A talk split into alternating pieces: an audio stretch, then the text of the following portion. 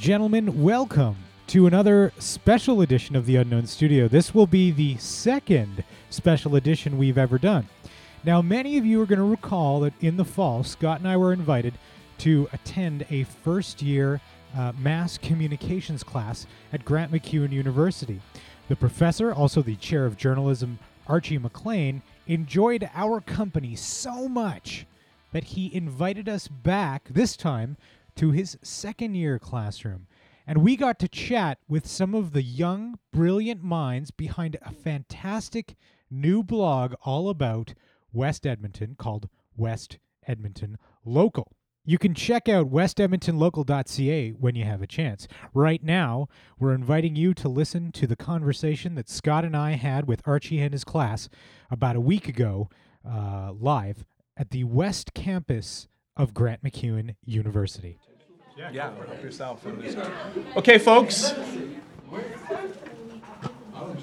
Okay, so uh, first things first. Anyone who needs to refuel with caffeine and/or Timbits and cookies should do so now because we uh, we're going to start the recording and then uh, well, we'll probably it's still probably okay to come up, but better to do it now than, uh, than five minutes from now. So.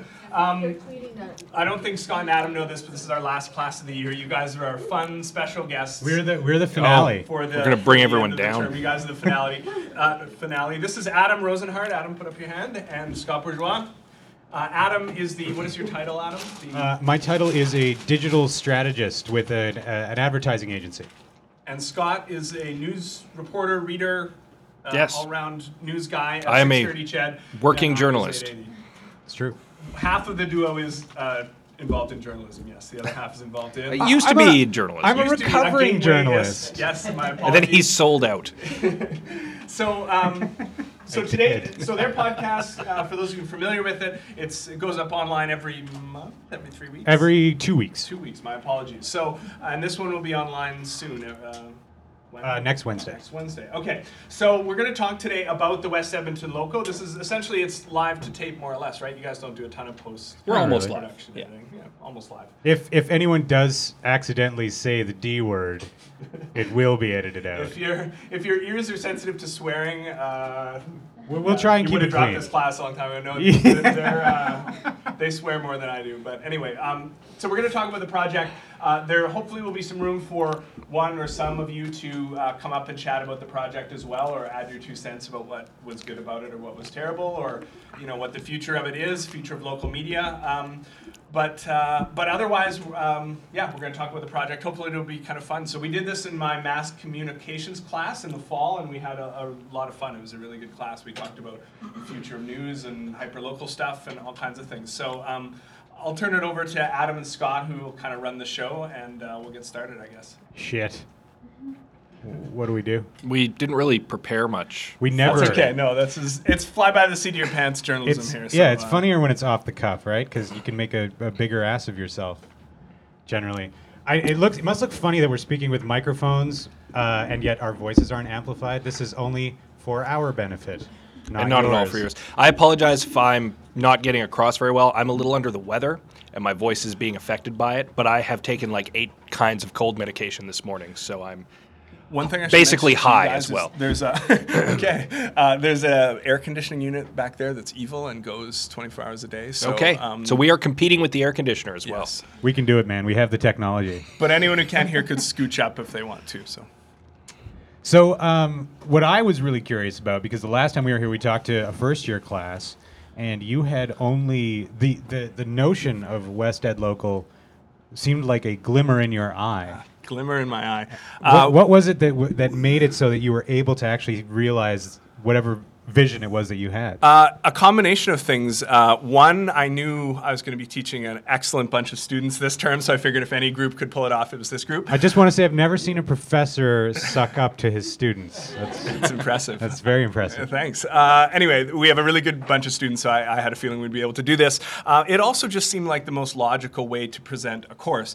Um, these days. I mean, the course has been taught in a number of different ways before, and one of them has just been having students do, you know, one or, or two kind of longer assignments that have heavy editing, and uh, the students spend a lot of time on them. And there's value in that, and those are good assignments, but at the same time, it doesn't really prepare students for the world of journalism today, which is much more fast moving, which is much more fluid, um, and exists uh, for the in a large way online. So this just made a lot of sense. And so from the time I talked to you in the fall until classes, well, essentially until we launched the site on February 7th, we spent just a lot of time. Uh, Lucas Timmons, who teaches a news production course, spent a great deal of time. Uh, he, he did helped with most of the technical side of things, and uh, we managed to launch, yeah, fairly shortly afterwards. And this is fly by the Unknown Studio is fly by the seat of your pants journalism. That's to some degree what we've been doing all term long. So uh, the students have been quite patient in, in working together to make this site happen. Uh, can I just say it does not appear to be fly by the seat of your pants? That's the Um, idea, yeah. it, uh,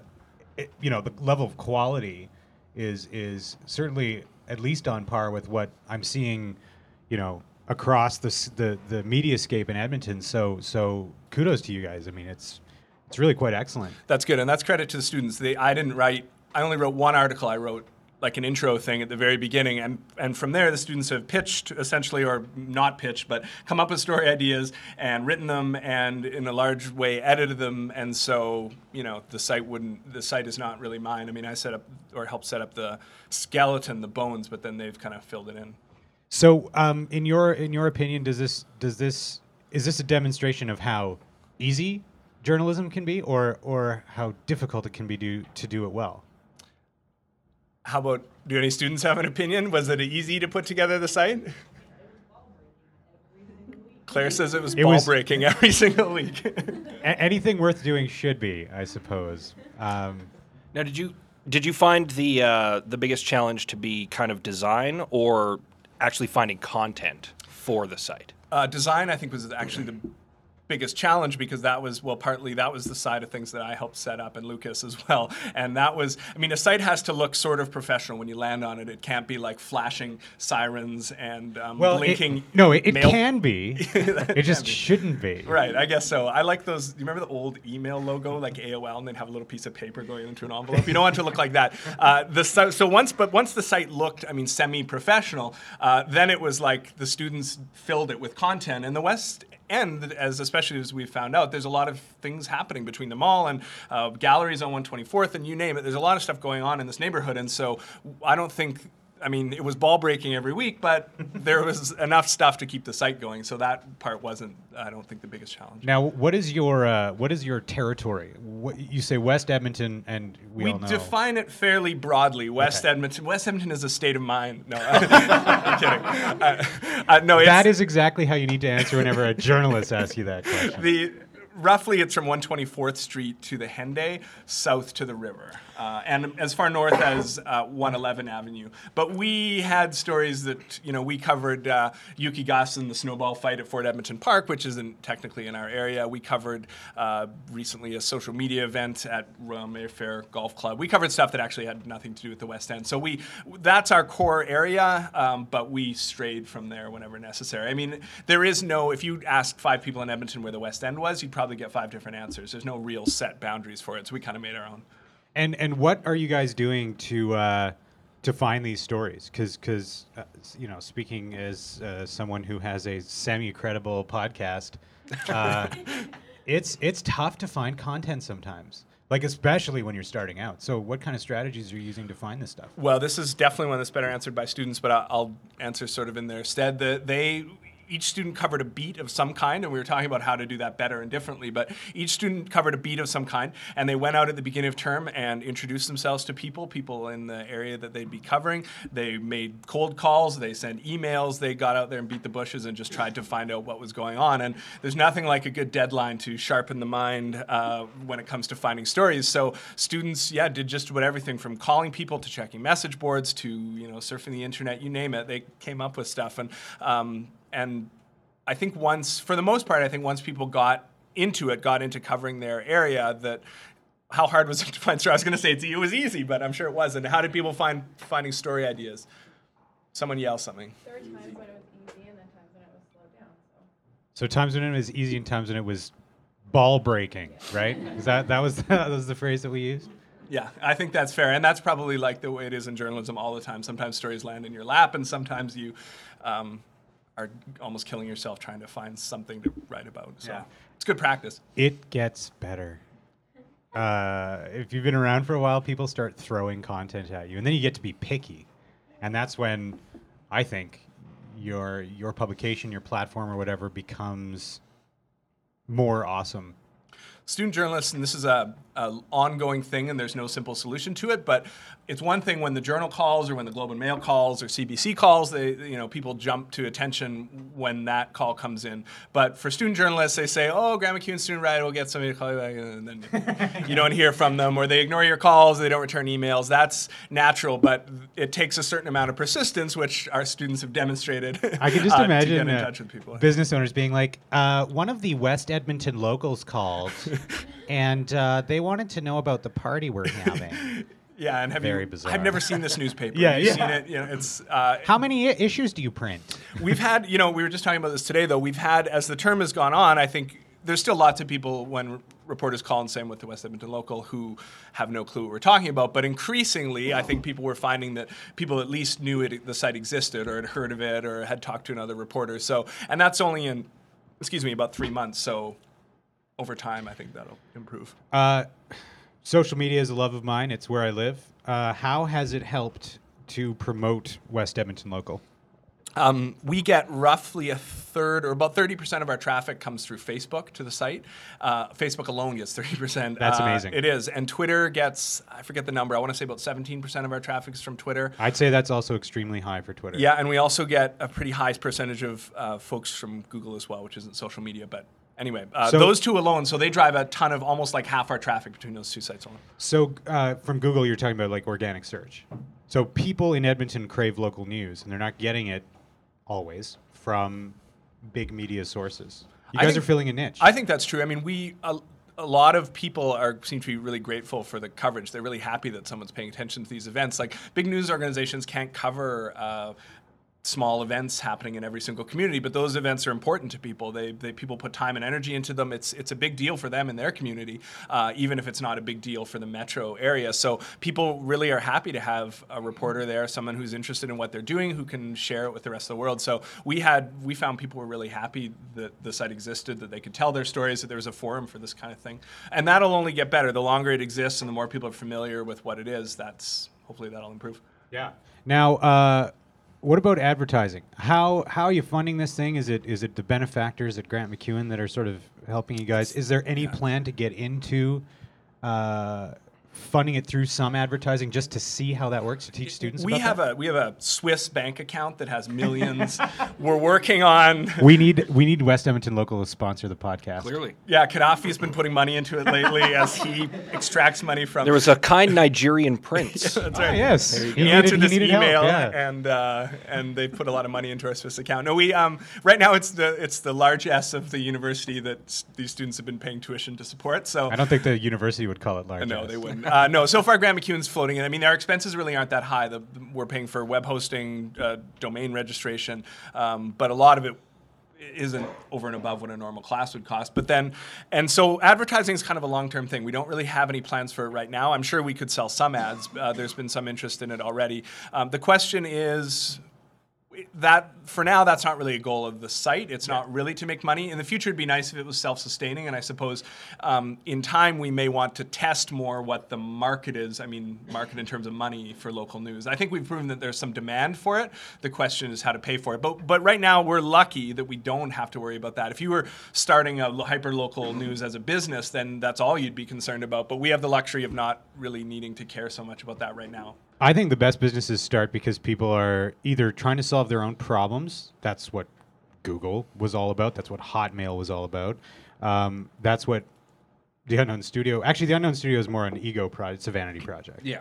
It's it has nothing Let's- to do with Let's be your honest, we want to raise our own local profile. Yeah, yeah. And that's why Uh, we it's started more this. than that, but that's yeah. and that's how why we started started. this one too. It better it, it's reflected well in the Grant MacEwan program to have the West Edmonton local exist. I mean, the students have been able to show people their work and show what they've learned and what they're doing and that kind of thing. So there's all always a bit of vanity. But if you don't need advertising dollars, like the CBC, for example, I would suggest don't take advertising dollars. Like keep the product the way it is, try and improve it, and uh, unless a crisis arises, don't bother. So with it. far, that's been the strategy. I mean, there's no there's no need for it right now. And if we could bring in a hundred bucks, it's like well, a hundred bucks. It's like it, there's no real point in ruining or like changing the aesthetic of the site. ruining. Ruining is know- the wrong word. It Now we know how it. Archie feels about it. There is a certain amount. Actually, there is a certain amount of like. Uh, like people are used to seeing ads on sites and on newspapers. When you open up a newspaper, um, like the MacEwan Journalist, which we published in the fall, that has no ads, it's, it's almost like you wonder where they are. So in time, it might make sense to have some ads, and in future, we might want to explore more like, okay, how much money can this thing make? If we try to treat it like a business, can we make money? Can we pay people salaries? This kind of thing. But that's long in the future. For now, it's like, can we actually have this thing survive more than three months? Has been a more pressing question. I wonder if you could pay people salaries, or like on a per story basis. The biggest cost for startup news sites by far is labor. I mean, if you want people to do a like professional journalists or even like whatever you want to call them, if you want people to come in day to day after day and file things for you, uh, you have to pay them. And you know, it's nice to pay them more than 10 grand for a full-time job you know it's like it's expensive to pay good people and so that if we were to ever try and become a full-time ongoing thing with paid labor that would be the biggest challenge is just paying someone because the other costs eh, we can get around them but labor is a real big cost. And and you know we're seeing this all across the web actually because like the huffington post for example used um, volunteer writers to populate their site with content. As of yesterday they're being sued. Um, and i think most of that has to do with the fact that aol acquired huffpo for like what 300 million dollars or something like that? So now everyone wants a piece of the pie and AOL wants to acquire the West Edmonton local for like two. We're holding out for really more million. damn we should have made our offer sooner we'll buy you donuts oh shit you already have some it is it is true though. that We're I mean we're lucky in the sense labor is the biggest cost, but there are 20 students in this class who are uh, practicing and filing stories. It's great. I mean, it's a in that sense it works for everybody. Students get to write stories, practice skills, all that kind of stuff, and the site gets new content all the time. And there's nothing like. Um, brand new stories coming in all the time, which is what we had essentially all through the term is new stuff going up on the site. So even when not all of it is the most wonderful thing in the world, uh, it's fresh and it's new and it keeps people clicking on it. It's great. Um, and we're going to have at least one person almost for sure uh, sticking around for the summer. So we're going to be able to keep the site going in some form all through the summer. and you'll you'll ju- just one writer is that what you mean That's Or- the plan. Yeah. Writer, editor kind of thing. Yeah. Um, And I know that it's a it's a, a vehicle to teach students about journalism, but is there, you know, how Jeff and Sally from the Edmontonian, they invite people to contribute their own content. Is that an option for you yeah, guys? in fact, we wish. I mean, that's something we wish. I think we could have done more of. I certainly wish we could have done more. It's it's hard. I'm sure they found the same thing. But like, you can ask people, "Hey, send us your article," but like, it's kind of a vague uh, thing. Only the most motivated people will do that. But we have a Flickr pool. You know, we're hoping people will submit pictures, articles. We were talking today about. It'd be nice to have a columnist at the site if we could find some from the community who want to be a regular columnist. This is the kind of thing that we obviously need more of, and especially these students. This is their last day, which is really sad. Um, but we're gonna need we're gonna need um, more content coming into the site, more fresh content. So anyone from the community who's interested, who's listening to this, who wants to write about it, we West End news is good. But even if it's not taking place in the West End, we can find a place for it in the site because we're not, like we say, you know, state of mind. The tiny little East End section. Yeah, we have a rivalry with the East End, lo- East Edmonton local. We have gang fights. That'd be that would be awesome. I can just picture like you guys like snapping your way down an alley and like fighting each other. Uh, so you've got your West Edmonton local blog. Is there are there plans to build other properties? Think for now the plan is to strengthen what we've got. I mean, there's we did the best we could this term, but everybody here would admit that there's things we could do differently and better. So I think for now, just stick with doing what we do and doing it as well as we can, and then we'll see from there. I'm, you know, I can imagine spin-off things, but not yet. It was enough like work to get this one off the ground that uh, we'll stick to that for now. Or was there something in particular you were thinking? No, I, I mean I'm trying to think because I mean you've got obviously the MacEwan campus downtown. Um, downtown's pretty well covered by other media outlets. Not to say that you shouldn't, you know, expand into that area because maybe you could do a million times better. But what I'm getting hung up, on right now is what would you call it?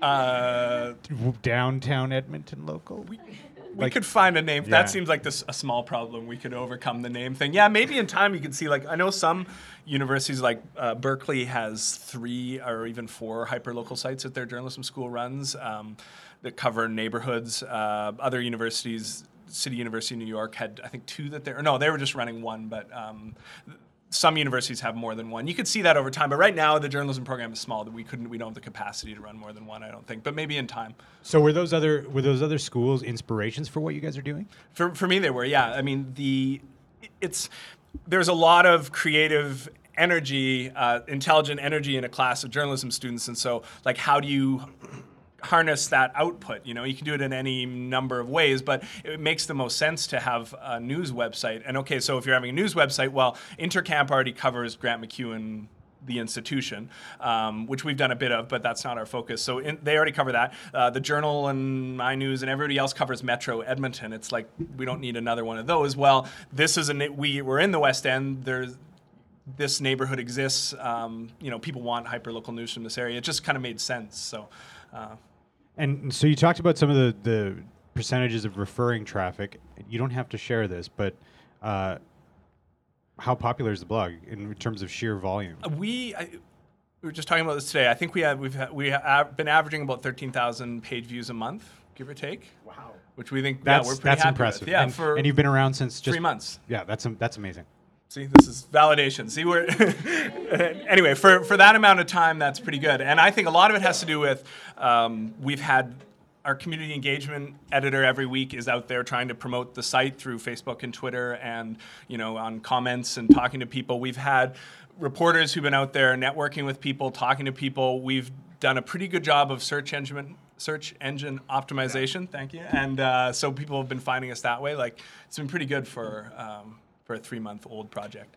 Now, obviously, this uh, this semester was kind of the the launch for this. Uh, do you imagine that it'll be a little easier going into the the next class? I hope so. If only because if only because there's a site that exists to show people. Like you, you can ask them, but what I don't think until the site actually got up and running, until it existed, I don't think you know. I'm sure folks were skeptical. Like, well, what's it going to be like? Is it going to be the flashing siren? You know, really ugly looking thing that you don't want to show to anybody. Um, yeah. So at least and so getting people to buy into the site when new students pick it up, it's like okay, this site exists. You know, we have a really good base of things to build on. Look at the great work these students did last year. Here's where we're ahead. You know, here's how we can make it even better. That on its own gives people a way better starting point than just like, hey, I got this idea for this site. Like, what do you think? You know, that's that's harder to build from. I mean, we've managed to do it, but next year it'll be, I would hope, a little easier.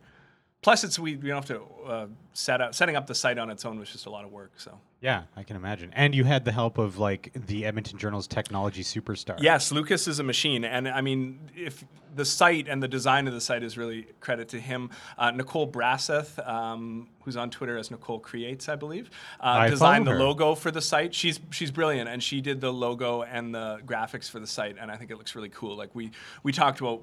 You know what the site should look like and the sort of themes of it, and she came up with it, and I just think it's brilliant. I couldn't have pictured anything better, actually. So Nicole, uh, anyone who's looking for graphic design work, Nicole Brasseth.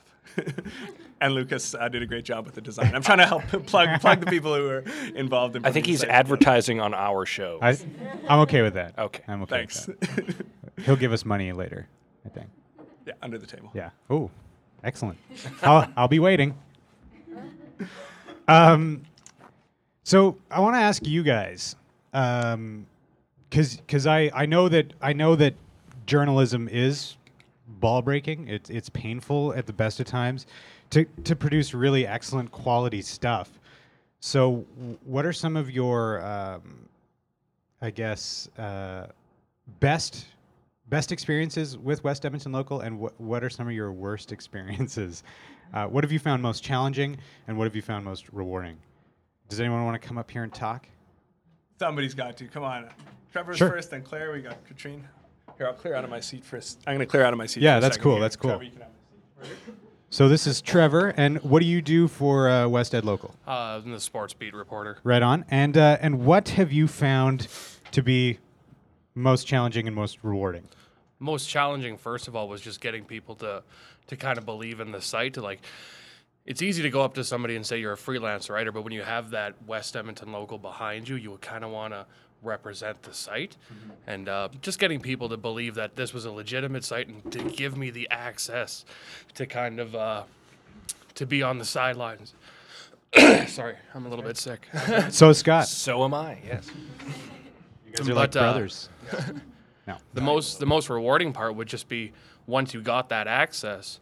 Afterwards, I would share it with the organizers. And they all loved every story, and then they'd follow what everybody else was doing on top of it. Right on. So uh, access by access you mean like to? Are we talking about the the sort of major league sports teams in town, or or just just sports events in general?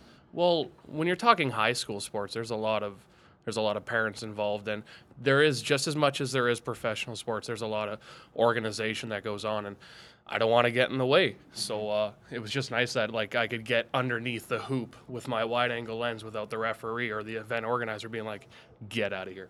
You're not from the Journal. You're not from the Sun." So And and so that was that was what was challenging and also rewarding, I guess. very very i got to sit side by side with the uh, one of the journal photographers for the uh, high school provincial basketball for the uh, yuki goss and there was a lot of media coverage there so it was just fun just being beside those guys Cool.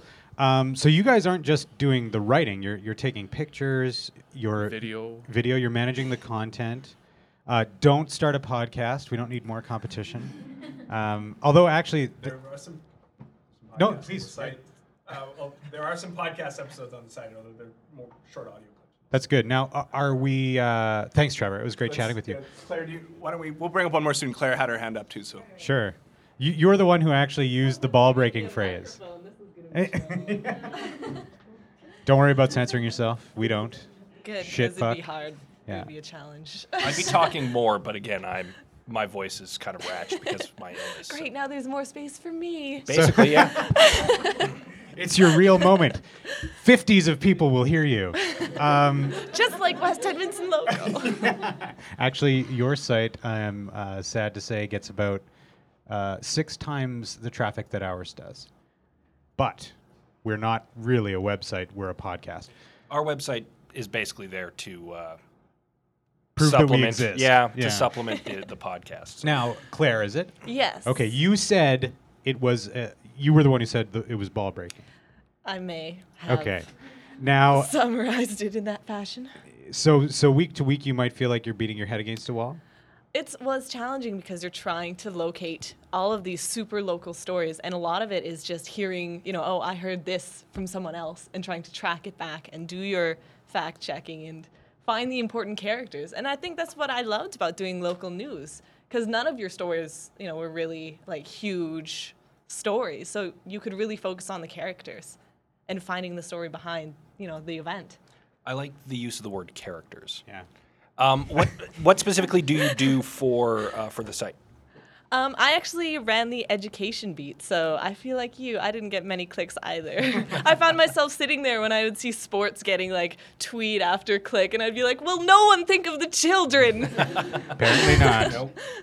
Unless those children are playing sports. But Which I did once. Oh, there you go. but education. Uh, I mean, audience numbers aside, there were some big stories this year in education around federal or the provincial budget. Um, even Bill 44 reared its head every now and then in the in the uh, in the legislature. So you had a lot of content to cover. Oh yeah, and that's why I chose the beat. It's because I knew there would be stories there, and I knew it was a beat that sure I would be doing education, but I wouldn't be doing the same story week to week. Like I could go. I did the LGBTQ policy. Which was starting. awesome of the public school board to pass. I'm biased enough that I will say that outright. And by the way, while we're recording this, it's uh, Wear Pink Day, and I see a few of you have. I Uh, did neither. Adam nor I are wearing pink. Yeah. It's a podcast. They can't tell. I mean, Oh yes, head to toe in pink. I'm wearing pink face paint. It's quite remarkable. Those wearing my Bret Hart bodysuits. costume. So uh, not only were you covering, you know, the sort of hard news issues, but um, did you do any stories? I have to admit, I mean, I'm not reading it week to week, although I have subscribed to the RSS feed uh, as of two weeks ago. Um, are you covering things like uh, bullying and, and stuff like that, trying to Um, bring it back I- home? The difficult part was because it is news, you have to wait for something to happen. Like you can't just be like, "Tell me about your bullying," you know. but you know, Well, I love bullying. and you have to approach it, you know, softly as well because it is kids and it is schools, so they're always, you know, they're in protection mode. So you have to remember you're on the outside and you're trying to get them to let you in. Right. But And- at the same time, like through my LGBTQ story, that's where I touched the bullying because it's a policy set to stop like homosexual based bullying. And so I got to do that. you know. Now, Trevor talked about access and and sort of I guess legitimacy in a way, you know, proving that you are who you say you are. Um, was that a huge challenge for you covering it was that beat? so tough at the beginning. I couldn't get anyone to call me. I when I was trying to reach out to the public school board, they didn't want anything to do with me. And I remember calling the communications person over and over from every phone I could get my hands on. Eventually, using my dad's cell phone to get through to them because she just would not answer any of my calls. really? I don't know if she did that intentionally or what, but and once I developed a rapport, it was easy, and they would send me facts, which I loved, because then I got to be picky and I got to be a bit snobby and go, no, this isn't good enough for my beat. but at the beginning, awesome. it was a challenge. Yeah, I'm sure. Well, thank you for chatting with us. Thank you. Great to have you up here. So, uh, one of the things that I'm hearing a lot is that um, building relationships is important. building relationships is incredibly important as a journalist as a matter of fact so and one of the most challenging things you can do even when you're starting out professionally you're going to be interacting with a lot of media people who uh, are used to talking to journalists but they don't know you and it takes a little while to get a bit of a rapport so they're comfortable with you so that you know they know that you're not going to uh, come out and attack them or blindside them with something. And it does take a while to kind of get that trust. So i can only imagine that starting from scratch without like a, a media organization behind you that that has any sort of um, I want to say like brand power behind it would be incredibly challenging. So my hat is off to all of you for managing to do that and do it obviously very well. The MacEwan tie does help just because at least people are familiar with the journalism program here. They at least, well, I should say, they at least know that it exists, and so that that helped somewhat. But still, we're a different, slightly different entity and entity. Was that was that a specific strategy? Like, was that something you taught the class? You guys are going to need to build relationships with people, or is that just something that sort of naturally happened? Both. I mean, we talked a lot about building community and around the site and getting people from the community interested and engaged and building relationships with sources and that kind of thing. But at the same time, it's just kind of a natural thing. Like you can't uh, do journalism really without building relationships with somebody along the way. So, uh, so that was kind of a natural outgrowth as well. Awesome. Now, there's a there's a you you kind of uh, mentioned Intercamp. Um, do many of you guys also write for Intercamp? Most of some Show, of show of hands. about halfish of of them.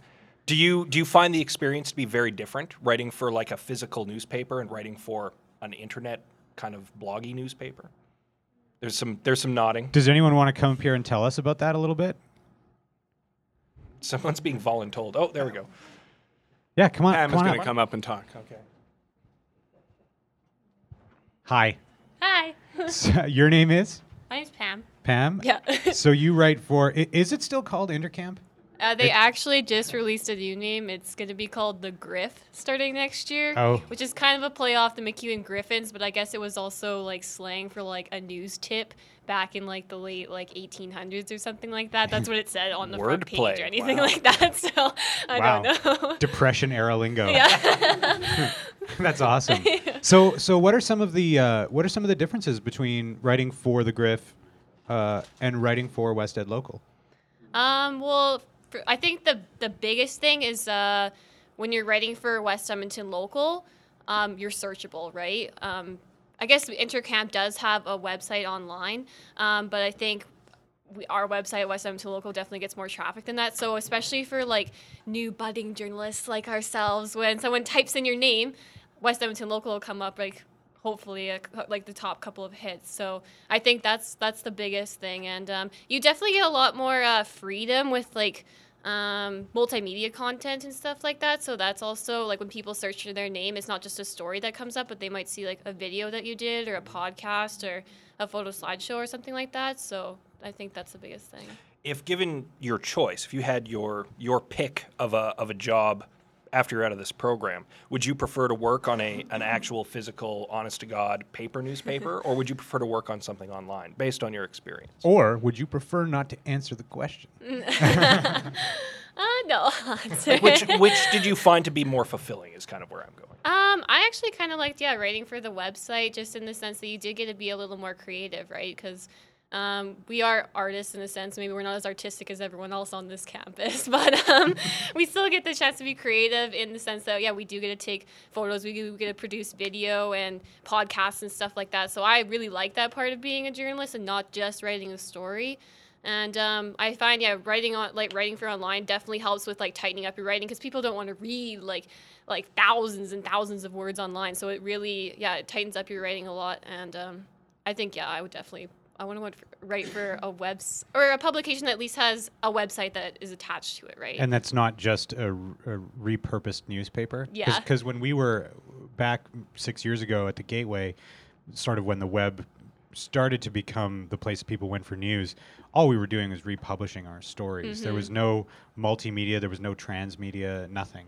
So, um, yeah, so it's it's a very different landscape.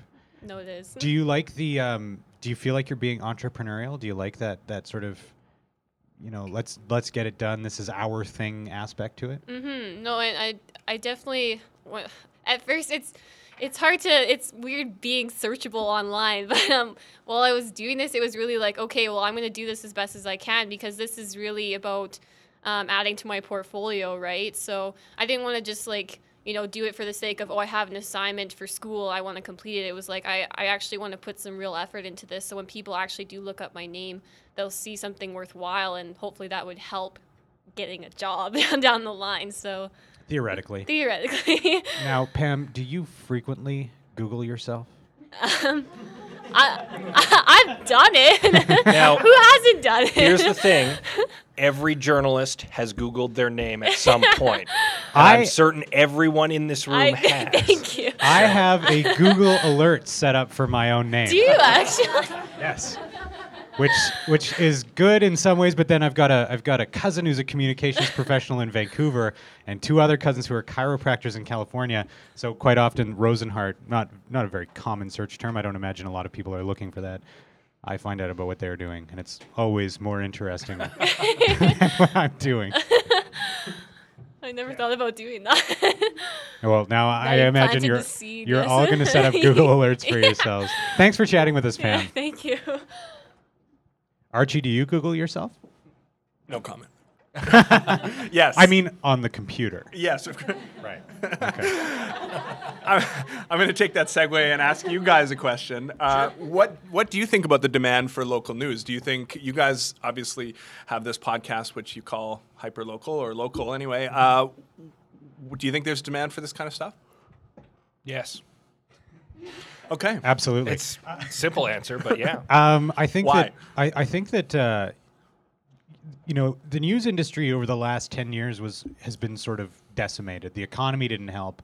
Advertisers pulling their ads was terrible uh, for two reasons. One, because it you know didn't allow news organizations to to pay their writers, and two, um, speaking as a advertising professional, advertising is the last thing you should cut when the economy tanks, but it's the easiest thing to cut, so that's why people do it. Um, but I think that because a lot of stuff started coming off the news wires, AP and CP and stuff like that, there wasn't enough coverage of the local stuff. And at the end of the day, yes, we all care about who becomes the prime minister. And yes, of course, we want to know what next stupid bill the Alberta government's going to try to pass. But I also want to know what's going on down the street. And, and those stories aren't being told the way they should as stories, as narratives. That's what's missing from hyper local journalism. Um, Claire said she referred to a lot of the the people in the stories as characters. They are characters. They're characters in the stories that we tell, and and being you know a verbal species, storytelling is never going to stop being important and and and making it personal for people. I mean, this is why you know newspapers take national stories and try and add a local flavor to it because that's what people are interested in reading about. So absolutely, hyper local is the way of the future. Um, it might not be a way to make a pile of money, but it's it's certainly content that people are craving. I was once uh, told that people care about the news uh, in as far as three things primarily. How does it affect me? How does it affect my wallet? And how does it affect my children? And if you can, if you have a hook in your story that answers one of those three questions, someone's going to read it. because that makes it feel like it affects them or kind of their purview. Whereas if you're telling a story that really has nothing to do with them, they might skim it, but it's not really of interest to them, right? I always use the analogy, especially when it comes to crime reporting. Like the Journal and other like outlets that cover the metro area have a pretty high threshold for what they actually cover in terms of crime. For example, a non-lethal stabbing, we tend not to write about that at the Journal because you'd be surprised at how many non-fatal stabbings there are on any That given is weekend. the worst thing I've ever Yeah, heard. I know it is. And But true. but seriously, if you were trying to report all of them, like you'd spend all of your time reporting. You'd on- have the stabbing section. exactly. However, okay, so Stabbing Plus in the Edmonton Journal. that's actually coming soon. Uh, no, the but it but so if a stabbing happens somewhere in the metro area and you hear about it, you think you might not care that much. Meh, you know, this happens quite a bit every weekend. Uh, but if some guy's stabbed outside your house or your apartment or on your block, sudden, suddenly it's like, oh my God, a guy was stabbed outside my apartment. What happened? Uh, is he okay? Uh, is this something I should be worried about? Are the cops on it? You know, suddenly when it happens in your backyard, it really matters. And so,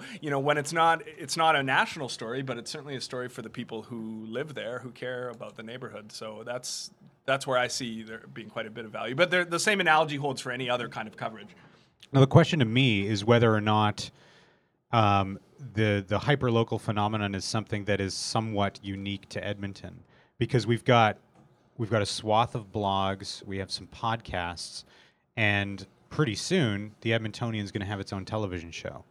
Um, they went and pitched Shaw and said we want to do a TV show. It's going to be about the stuff that takes place in Edmonton that's not really being covered by the major media outlets, and they bit.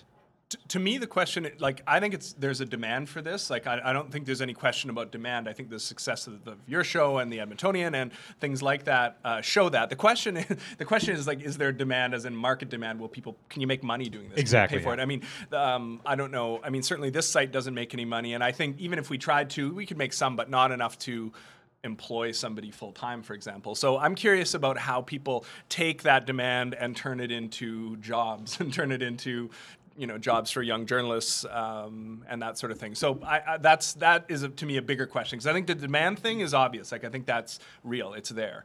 Um, it's the next step. I don't think that paying uh, writers is outside the realm of possibility.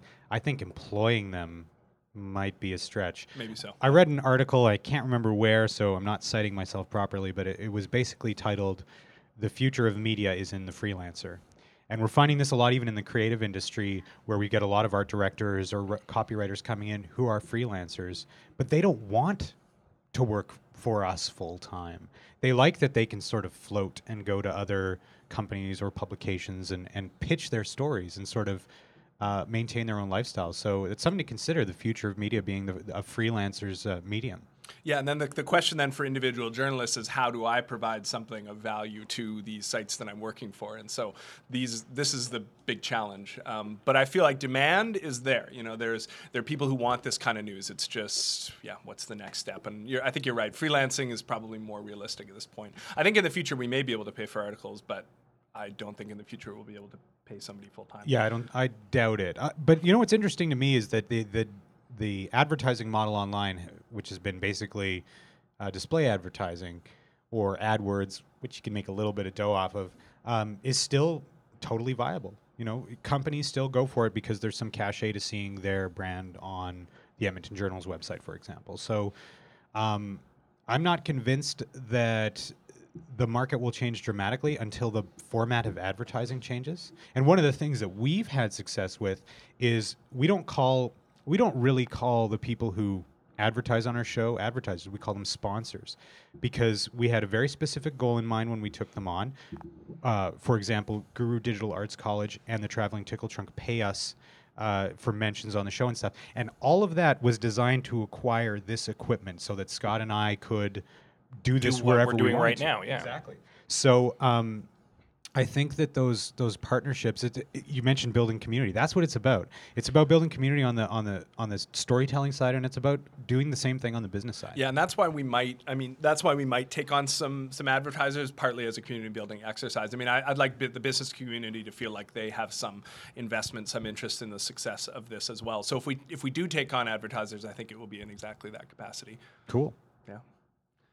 Do you have anything else? Not off the top of my head. No, well, thanks guys for coming in. We really appreciate it. No and uh, problem. we've been having fun talking about the site this term quite a bit. So uh, Well, thanks for and- finishing it off strong. really, really, really impressed with it, guys. Like you've done, you've taken it and really ran with it. It's a very high quality, and uh, our hats, if we were wearing them, would go off to you. So Thanks, guys. great work. After chatting with the class about their West Edmonton local experiences, some of which were, as you can hear, pretty phenomenal and eye-opening for these young media minds, uh, Scott and I took a few questions from the class about our experiences in new media and journalism, and we're going to share that Q and A with you right now. Does anyone, uh, if we want, do you guys have questions for Adam and Scott? Scott works for iNews 880. Uh, Adam is a former Gateway reporter, now advertising guy who spends a lot of time on social media. Um, just, is there anything you got, any questions you had for these folks uh, about the future media, about social media, about anything like that that we didn't cover just now? Any questions? Awkward silence. Eric has a question. He likes podcasting. I'm working on starting up my own podcast right now. Okay. Uh, my biggest worry is how do, how do I make it like financially viable? This is the this. So the question was, how do how do I how does Eric is that his name? Eric, yes. Thanks, Eric. Start a podcast and make it financially viable. Uh, If you guys knew the answer, uh, Well, we've we've done it. yes. I mean, we. I mean, we don't really make money doing this, but we make enough that we can buy shiny new equipment for ourselves and Occasionally our have beer, yeah. and occasionally have beer together. Yes. Um, that's not really answering the question though, because he wants to know how we basically did it. okay. Uh, the answer is pretend you're a bigger deal than you are. That's that's a good start. Um, also, and I mean, this was just touched on. Build a relationship with. Uh, find find the kind of people who. Wait, it's gonna coming. it's coming. Uh, find the kind of people who uh, can benefit from the content that you're providing.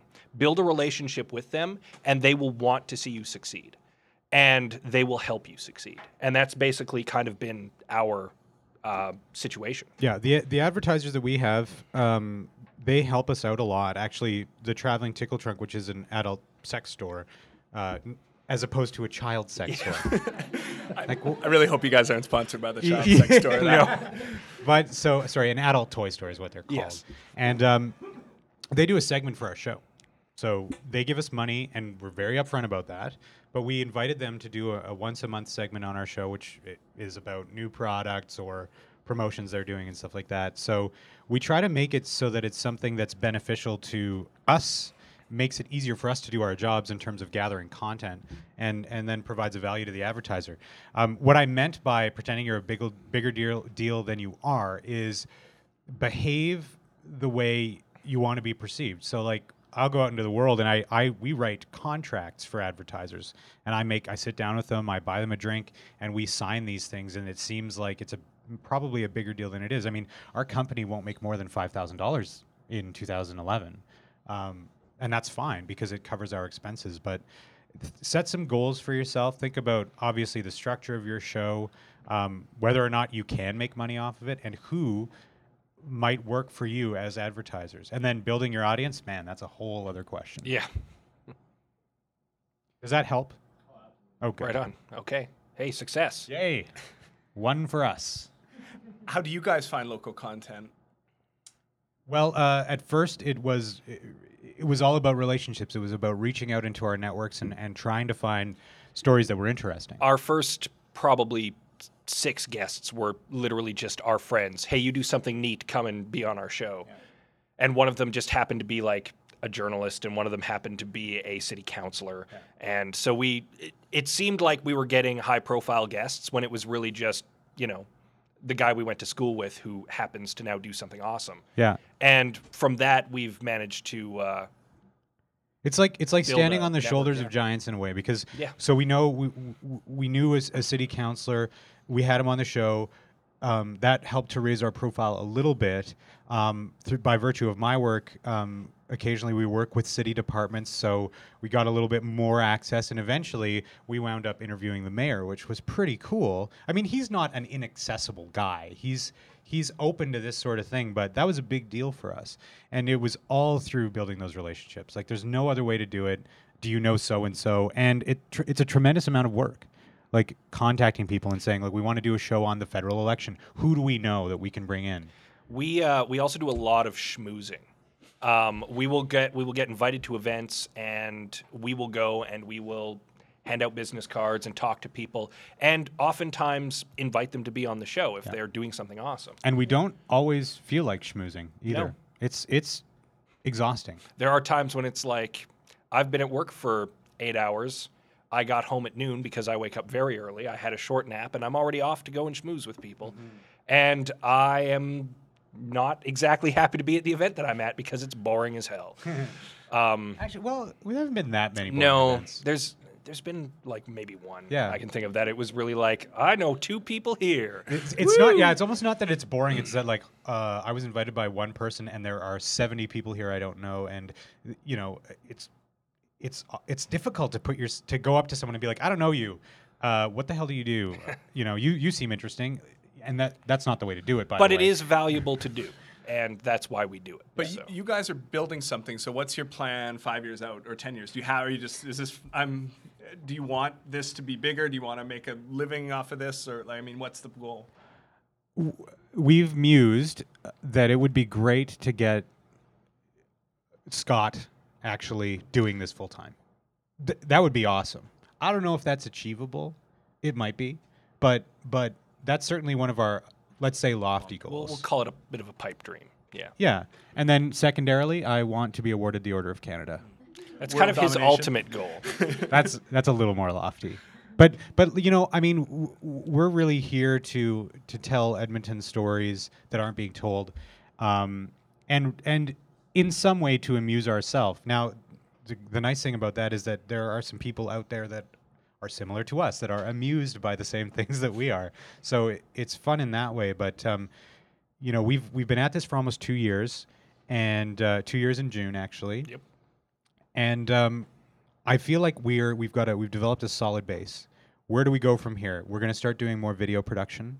So we want to do, and most of that will be not hard news stuff, but more like weird episodes of stuff.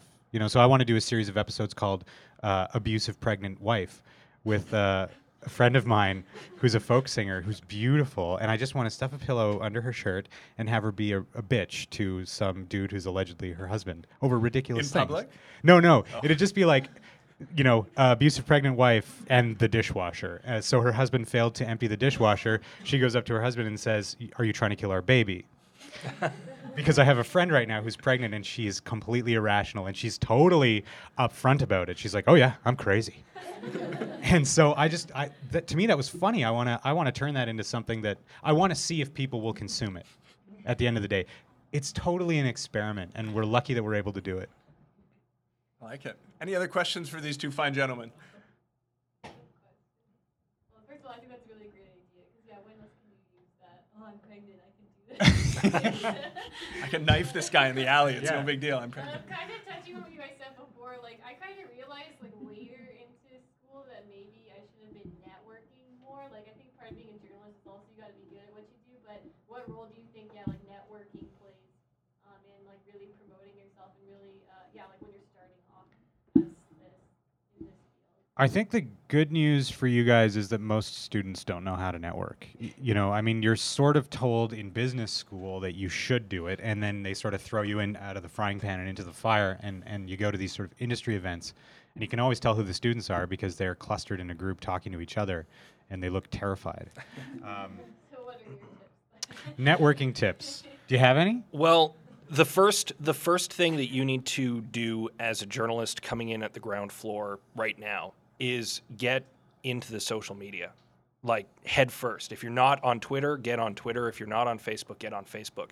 We in the newsroom uh, get tons of material off of off of social media because people are talking and they're talking about what's interesting to them and we can find out that oh something's happened over here we should make a call about that or oh somebody's telling us that something's happened over here we should make a call about that and it doesn't always pan out but it's an invaluable news gathering tip and it actually uh, staggers me how many working journalists now don't give it the time of day because they don't grasp it and that I am I am astonished that they don't because it has proven to be so valuable to those of us who are using it. So, um, so that's step one: is um, don't be afraid to use the technology.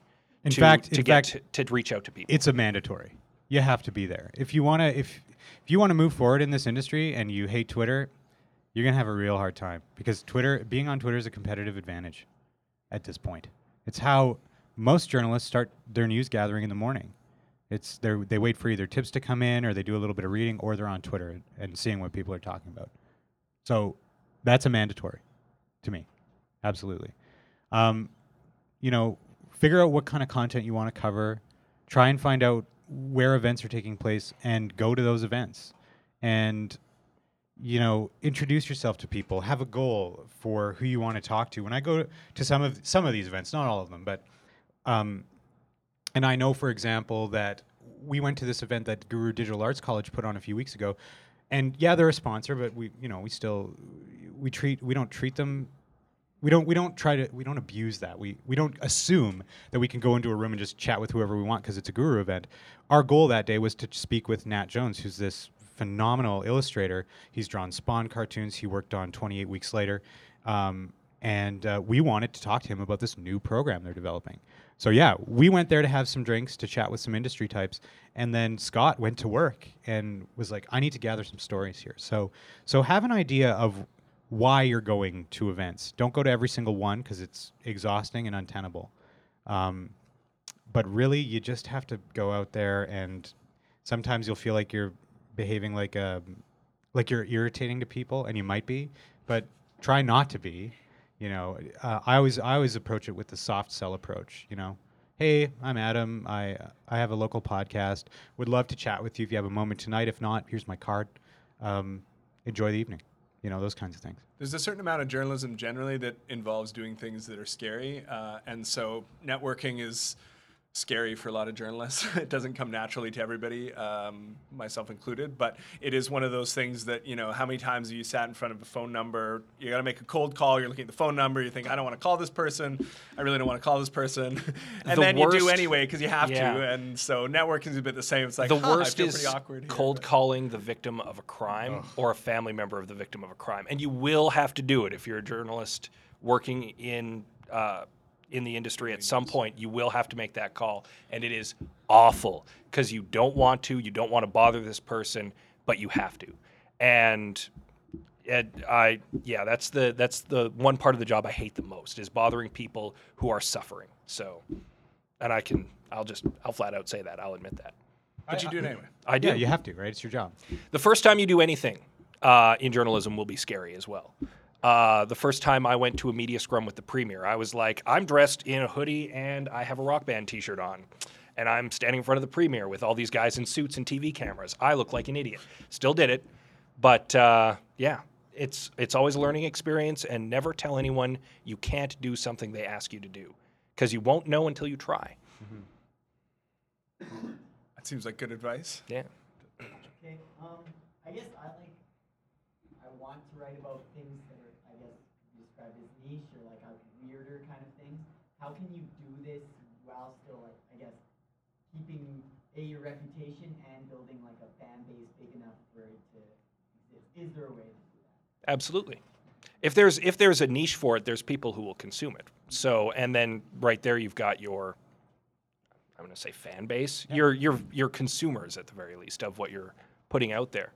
Um, I don't know. I would say don't limit yourself to, to to Edmonton. Like depending on how niche niche you want to go, like think think worldwide, think North America. You know, um, because you know if it's one tiny little subculture, there might be X number of people in Edmonton involved. Maybe there's 2,000, but that's not enough really to support uh, robust journalism. It may be depends what the what it is, I guess. But but then suddenly, if you're na- if you're Canada wide, or if you're North America wide, or you're aiming for a global audience, then sky's the limit. If you there, there's an incredible for whatever subculture it is. There's uh, there's people all over the world doing it. So if you're if you're aiming big, there might actually be enough people worldwide, you know, who are interested in what you're doing.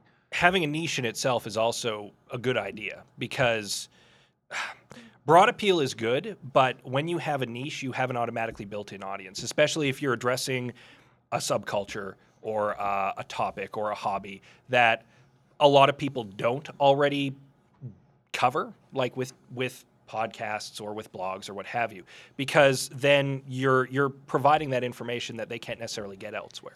And Don't start another Oilers blog, although Adam.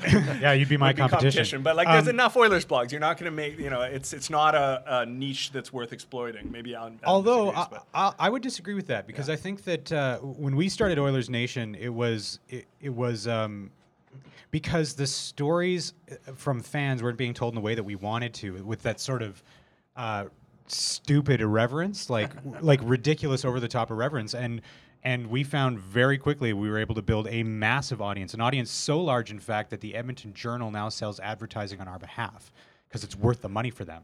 Um, but don't you think that's? But don't you think that niche is filled now? Like, wasn't that Probably. I, that done now? I, I don't think that anyone could come in now.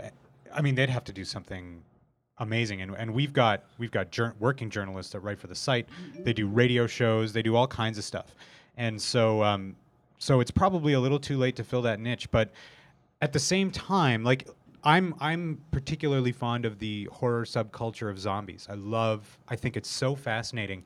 You would be astonished how sticky fans of that subgenre are. They, that was gross. Um, but how how obsessed they are with that subculture, and they will they'll consume it at a rate that's faster and more enthusiastic than the general population. So it's going to depend on what you want to do. Um, I, I don't think it's dangerous to go down that road if you still want to be a working journalist. But I would think about whether or not it makes sense to keep those two worlds separate. Like if you want to have a blog about, if I wanted to have a blog about zombies, that would be very much aside of my regular duties at Calder Bateman as a digital strategist. The two worlds would probably never collide. Does that help? Does that answer your question? You're extremely vulgar on your private blog. clear it with your boss. Um, that's the best way I can say it. Like I, I censor myself more on the podcast than Adam does because Adam has leave to be as wacky and vulgar as he wants, and I kind of rein myself in a little bit because I don't want my bosses to fire me because of my podcast. But So- there are there are some topics I can't discuss because they're issues in the community that my company works on because we're a public relations agency as well. So I don't have an opinion on certain things because I can't. And I also don't have an opinion on certain things because I can't. We so. we interviewed um, uh, two gentlemen who run a blog called the charrette.ca. It's an urban planning blog. And one of them's an engineer, the other one's a working journalist. When we started talking about, I can't remember what, it was the downtown airport, he recused himself from the discussion. He covers it. He can't talk about it Yeah. because of the perception people might have about it. So be vulgar if you can, but definitely also be upfront with your employer about what you're doing because they just might not be very comfortable with it. Yeah, you probably just don't want them to like stumble on it one day and be like, "What? He's got this alter ego?" You know, it's uh,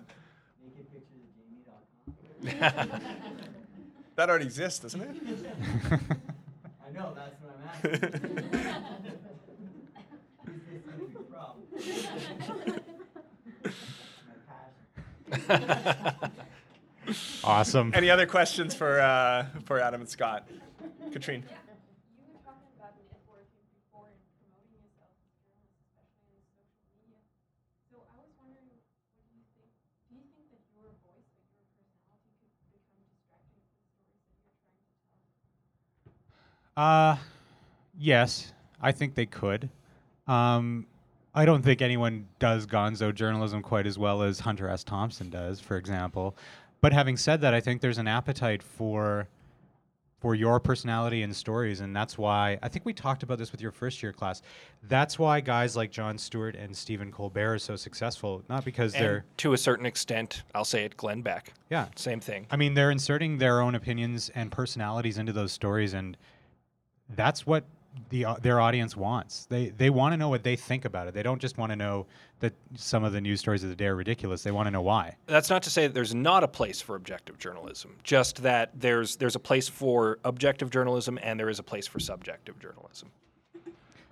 I would just wade in carefully, you know, just uh, depending on the story, there's there's and what you're covering, there's room in some stories to insert yourself a little bit more and to have your personality come through in the story and the way it's told. And then there's some stories that require a lot more uh, objective approach. You know, there's only so many ways to write about a crime scene, for example. You know, and nobody really cares what your experience there is. It's like what happened, how. You know, the five W's. So it depends on the story. I think, but if you, it also gets down to how you present yourself to the world. Do I present myself as a serious journalist, the kind of uh, serious journalist, or do I pre- present myself as, hey, uh, wacky take on the new, or uh, you know, a different uh, way of covering things, or I don't know. There are lots of different ways to approach this. So Yeah. it sort of depends how you want to be seen by the world. If you want to be seen as wacky or vulgar or whatever, then maybe that's what you're going for. But be sure you you do that on purpose. Those are actually the two words I used to describe myself. Wacky and vulgar. I'm wacky and vulgar. but at, you know, Scott and I have a talk show. It's not we're not covering hard news. It's it's a conversation. So so naturally, I suppose because of the format, our, our personalities are going to come through a little bit more than they would if we were writing for the West Edmonton local blog or or for a, a news website. Well, and and that's the difference between me on the radio on iNews and me doing the podcast. Is here I'm having a conversation with you guys, and on iNews I am telling the news to whoever happens to be listening. My mom, I assume, is listening, and that's about it. So, uh, so I'm telling my mom the news on iNews, and there's there's a different delivery, there's a different tone, there's a different, and you you don't really get my personality when I'm delivering the news as opposed to when I'm chatting with someone who happens to be a newsmaker. But you do get to hear his fabulous radio voice. Yes, you do. So smooth. Uh, questions? Any other questions? Yeah, Trevor. One thing I've noticed, especially in sports, is the guys that you interview, you don't know where they're going to wind up. I could be interviewing a coach that is coaching university now, but who knows in 10 years he could be an NHL coach or something like that. So when you're interviewing somebody, which which guys do you like to interview the most? The guys that are already established in their career, or guys that are up and coming that you know further down? Like, yeah, I interviewed that guy five years ago was a big shot. Uh, so the question is, w- do we like interviewing big deals or soon to be big deals? Both. Um, I'd say both. Yeah, absolutely. We like when we interviewed the mayor. That was very exciting. Yes. For me, Uh, you know, I mean, I've worked with him because of work, but that was something different. This was like almost. and We talk about how this is a a vanity project. It was almost like we've arrived. Like we, we were we've been able to do this. But I mean, if if um, we had the opportunity to interview the Oilers' first round draft pick from the the draft that's coming up in July, damn right we do it. Like this guy probably is going to be well, he's playing for the Oilers. He might not be a big deal, but oh, no, I'm just kidding. I'm a fan. But uh, but yeah, I mean, at the end of the day, it's not for me. It's not so much the personality. I mean, we could get a virtual, if you want to say nobody, into the show. We'll, we'll get those kinds of people. I mean, you know, is anyone really excited about entomology? Right. Sure. Yeah, right. Bugs, Archie.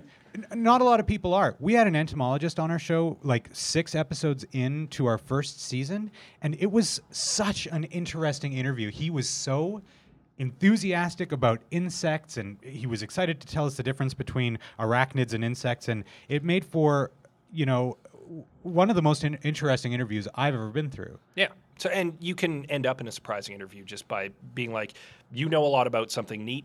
Let's talk about it. And it can be incredibly boring, or it could be incredibly exciting. And you, you're not going to know until you start talking to them. My my approach is always everyone, no matter the way they talk, if it's really monotone, or if you know, no matter what's happened to them, everyone has a story to tell. And if you're a gifted journalist um, and a solid interview viewer, and the only way to do this well is to practice, practice, is practice. A learned skill. uh, you'll find that interesting story, even if they're just some some random person from off the street.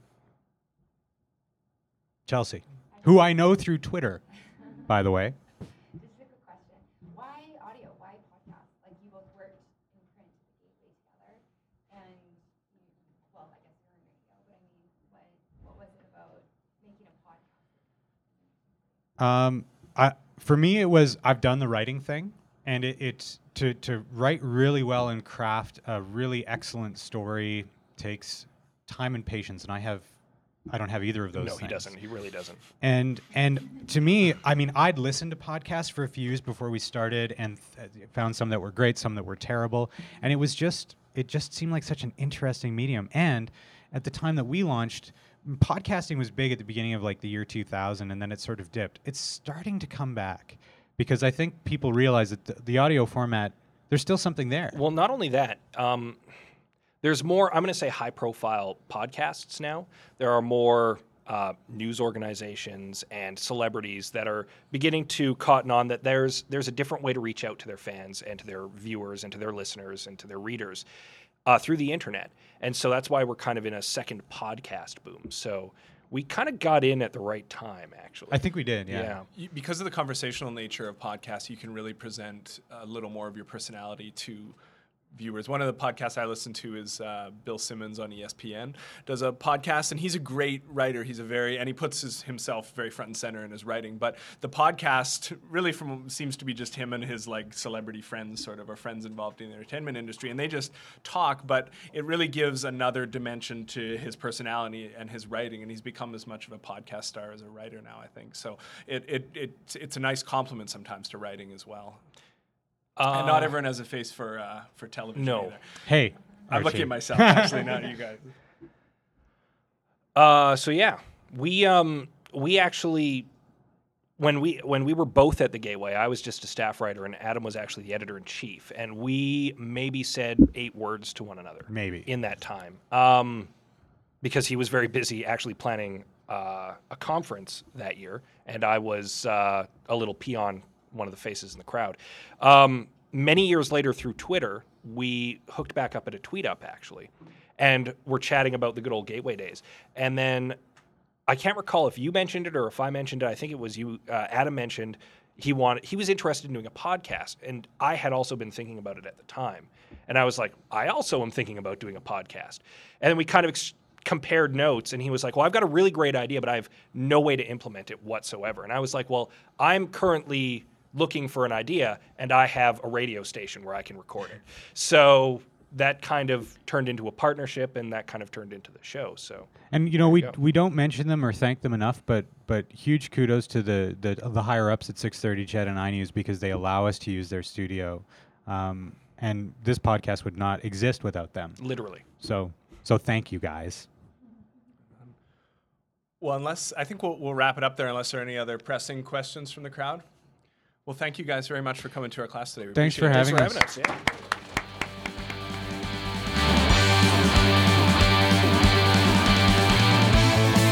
You've been listening to an Unknown Studios special, episode 46.5. Our guests, Archie McLean and the staff of West Edmonton WestEdmontonLocal.ca.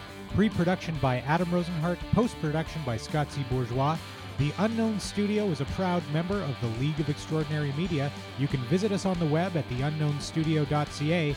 Thanks for listening.